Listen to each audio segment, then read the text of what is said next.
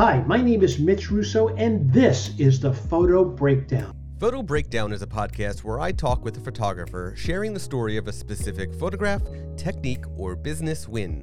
I'm your host, Scott Wyden Kivowitz, and this is the Photo Breakdown. Let's break it down. Today, I'm sitting down with Mitch Russo to talk about a really interesting photograph that has a mixture of elements in it. And well, let's let's dive into this uh, first. Mitch, hello, welcome to the Photo Breakdown. Thank you, Scott. It's uh, great to be on your show. It's great to reconnect with you as well. So here I am. Let's go. yeah, it's been a while. Um, so before we dive into talking about the photo, I like to ask two questions that are going to take you off guard and hopefully get the listeners to get to know you a little bit. So, Sure. um, who has been the biggest influence in your life? When you talk about photography, of course, right? It could be anything you want. Well, you know, um, the probably the biggest influence for, it would be for a different reason. Well, Ron Rosenstock has been my friend and photo mentor for many, many years. And I've learned a lot about composition and seeing from Ron. But more importantly, I've had access to the world through Ron's company. So I've been on about 30 journeys with Ron Rosenstock, traveling all over the world. And, um, and to this day, we're best of friends and uh, planning another trip to Morocco, uh, hopefully uh, early next year or later this year if if uh, conditions uh, are uh, allow. Nice, great. Yeah. Um, so my second question is definitely related to photography. Mhm. Um, if you could only photograph one thing, one thing only for the rest of your life, what would it be? Ooh, that's a great question, Scott. And it's going to break the stereotype of what I do. Um, Hmm. So here's what I mean. There's this term that I've used. I call it privileged photography. And the reason I say it that way is because people, certain people have access to certain things that you and I would never have access to. So, to answer your question, what I would love to be is a live stage rocks photographer. Hmm. That is definitely different than what you normally do. Completely different. And by the way, my love of this started uh, in the 19 late 1970s when I was able to get backstage access to a Frank Zappa concert Nice. and extensively photographed Frank and, and the Mothers of Invention um, with a, a, a, basically with a Minolta and and uh, uh, and black and white film. And I was lucky enough; I brought a tripod onto stage, nice. and uh, I got some good time exposures of Frank moving too. So that was sort of like an explosion in my mind. Wow, if I could do this, I, would love to be able to do this like a lot but I can't get access. You know, you just no one could just walk into a Right. rock concert with with a whole bag of photography gear Right. and tripods, right? Yeah, it's it's uh, these days it's it. It used to be that you could basically create your own press credentials and go, Right. but now now it's basically you got to know somebody to get you in into that circle. exactly. Um, yep. Yep. But uh, you know, I used to I used to to photograph bands uh, live and also you know their their press photos uh, Yeah. years ago. When I when I was in bands, I was doing that, um, and uh, what did it's you always a lot of fun. What do you play, I- Scott? So uh, um, I play a bunch of instruments. Um, not all of them I play well, but um, the the band I played bass in a band, I played guitar in a band, I played keyboard in a band. So I've sort of been all over the place. Wow. But the band that I toured with for the most part and did a, record a lot of albums with, uh, I was playing either um, keyboard or eventually rhythm guitar. Um, uh, I think I was even just acoustic at that point. wow. but, Um, Fun. Yeah, yeah. It seems like ages ago. Uh, Before we dive in, this episode is sponsored by my lead generation course for photographers called More Leads, More Clients. Yes, if you would like to increase the leads you're generating on your photography site, you can use the strategies I teach in my course. Access it at scottwyden.com slash leads. So let's break down this photo.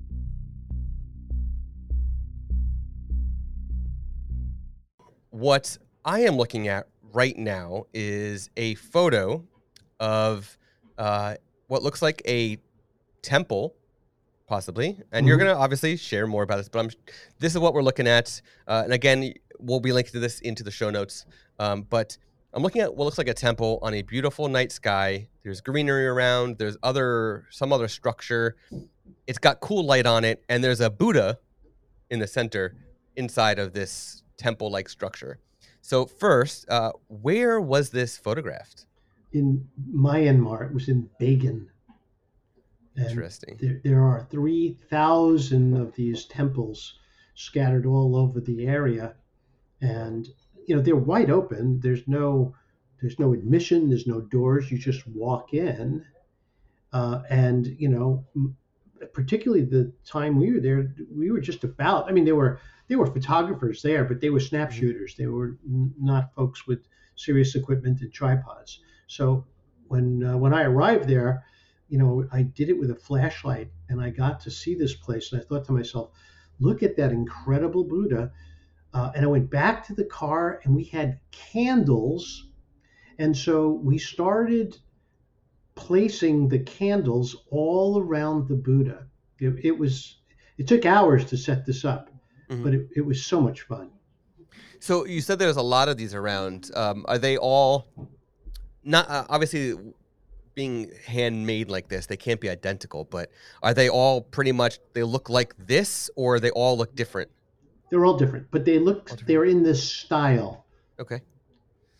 So so you illuminated the the Buddha around the Buddha inside of this temple structure uh, with candles, but what is also interesting is you have gorgeous blue night sky with stars. You Mhm. have trees that are illuminated, uh, that are green. You have trees that are you know sort of reddish illuminated. So it seems like you did some sort of light painting as well. Yes. Um, so so this must this obviously had to have been a little bit of longer exposure.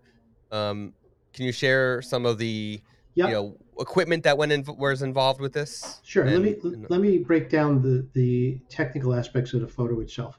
So the the final photo, the last piece, was shot outside as uh, as we left uh, the temple itself. Now, if you scroll down that page uh, on my website, you'll see the actual Buddha inside the temple and the lighting setup, and that that image is titled "At Night Alone with Buddha." Mm. And and what we did is we placed these candles all around, and what we were doing is measuring the amount of light that it would take to fully illuminate the temple uh, and of course the Buddha. But once we got our first setup done, we realized that the whole back of the Buddha was was completely dark. That alcove was dark. So we had to go back and put more candles behind the Buddha, which you can't see. Right. It was on the floor. You could act now that I told you that you could see the shine yeah. of the candles, right? Oh yeah, yeah, yeah. And uh, and so uh, we were able to add some beautiful texture to the rear of that cave.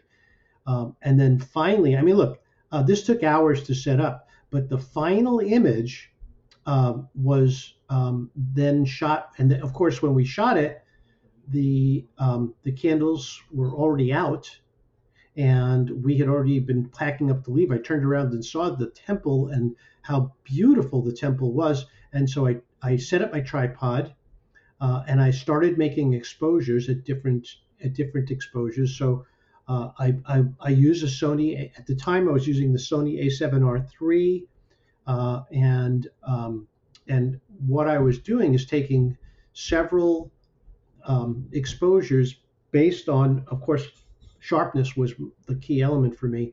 Uh, so I stopped down probably to about f8, uh, and then at that point, uh, I got a beautiful, beautiful exposure of the sky. Then I made another one with a flashlight to illuminate the temple softly by itself. Uh, and then, of course, uh, brought that into Photoshop and I blended the interior and the exterior together. Nice. Yeah, the and so the the the sky also just it just pops off that you know off the, the background of the sky. Um, Yeah. this the temple does it just uh, definitely definitely uh, has that that the detail, the contrast, the the luminance uh, to make it all pop. What what is the structure on the right? is that another temple of sorts? It is, and um, it's far larger, uh, and it posed a problem too. Um, you know, my goal was to try and make it, you know, secondary to the main image, um, but it was it was um, there was a lot of stray light on it, so it took a little bit of processing to sort of you know just basically tone it down but mm still keep some of the detail in that beautiful stonework so yeah yeah you can tell and especially the bottom of it you can see yeah. where it's brighter you can see how much um go how much there is going on in in the in the stones yes exactly. Um, i mean even even the, the the the temple with with the buddha i mean there's so many little intricate details in that architecture. It's hmm. gorgeous. Mm, it is. It is. You should go, Scott. You would love it. Oh, I'm sure it would. if we could ever travel again. yeah, right. Yeah. Oh boy. Yeah. So, uh, you know, um, have you did you consider photographing this in in portrait instead of landscape to to get rid of that extra that other? Um, I did temple. I did, did. photo. Okay. Yeah, and I didn't like it. Um, Interesting. Yeah, it did not work for me. Uh, first of all, it looked too isolated um, mm. that way, and the and second of all, um, I I don't generally like vertical images. They're hard to display, uh, and they they don't work well. I don't think they work well for me when I'm showing my photos. So if I'm in, like for example, if um, I speak uh, at events, or I used to, uh, and I'll do a slideshow. And the verticals are they just like over the top of the stage. You know what I mean? They're just not, right. or you have to make the screen so small. So right. I prefer, if possible, to continuously to use um, to use horizontal. Now I do uh, when I when I create HDR panos at night, I do of course shoot vertical and mm-hmm. then stack them into a horizontal image. Yep. Yeah, that definitely uh, a good method to do for those for sure. Yeah. Um, so so this was purely just to confirm. This was purely a um, multiple exposure with masking and blending rather than a pure HDR. It was more of a um, fine a fine tune with masks. Yes, because okay. the HDR, even if you were doing three stops on either side, could not have handled the contrast. Mm-hmm. But but the other problem, as I disclosed earlier, we had already blown out the candles when I realized how yeah. beautiful the temple was. So yeah, I didn't want to go back and relight all the candles. So I yeah. But but the, and the you know the blending part uh, was relatively easy. I mean, um, you know, again, Photoshop. I'm not very adept at Photoshop, but even I could do this in Photoshop. Uh, so it wasn't hard at all. Yeah, and if you if you have a camera on a tripod, it definitely makes that process way simpler because you don't have to align everything up. It just exactly just there. Yeah. Um, the, what I find most uh, interesting in this is that um, just from a architecture architectural um, standpoint in the photograph is mm-hmm. that it looks small, right? Right. But uh, if you do look at that photo that you also have in the same gallery of just the Buddha, it's big. It's big. uh, yes, sir. It is big. So it's it's just um you know it, it's it's gorgeous. This photo is gorgeous. The temple is gorgeous. Um the it's just so cool, especially when you put them side by side. The you get so you've got you've got um basically two photos, one showing the scale just because it's from the inside and you can see simply how big it really is. So it's really really really cool. Um yeah. So thank you so much for breaking down this photo with me. Uh, so one last question is, what should I have asked you but didn't? You should have asked me what the hell are those wires doing to on the left side of the frame. but that but that requires wanting to take it out in Photoshop, and yeah. you know, not everybody wants to. Yeah, you know, my my basic philosophy is is clarity, and um, I, and I have to say, I I think I I uh, I could have done that with ease, and probably, I, but and I and I didn't, and I I I think I can and should go back and clean this up just a little bit more.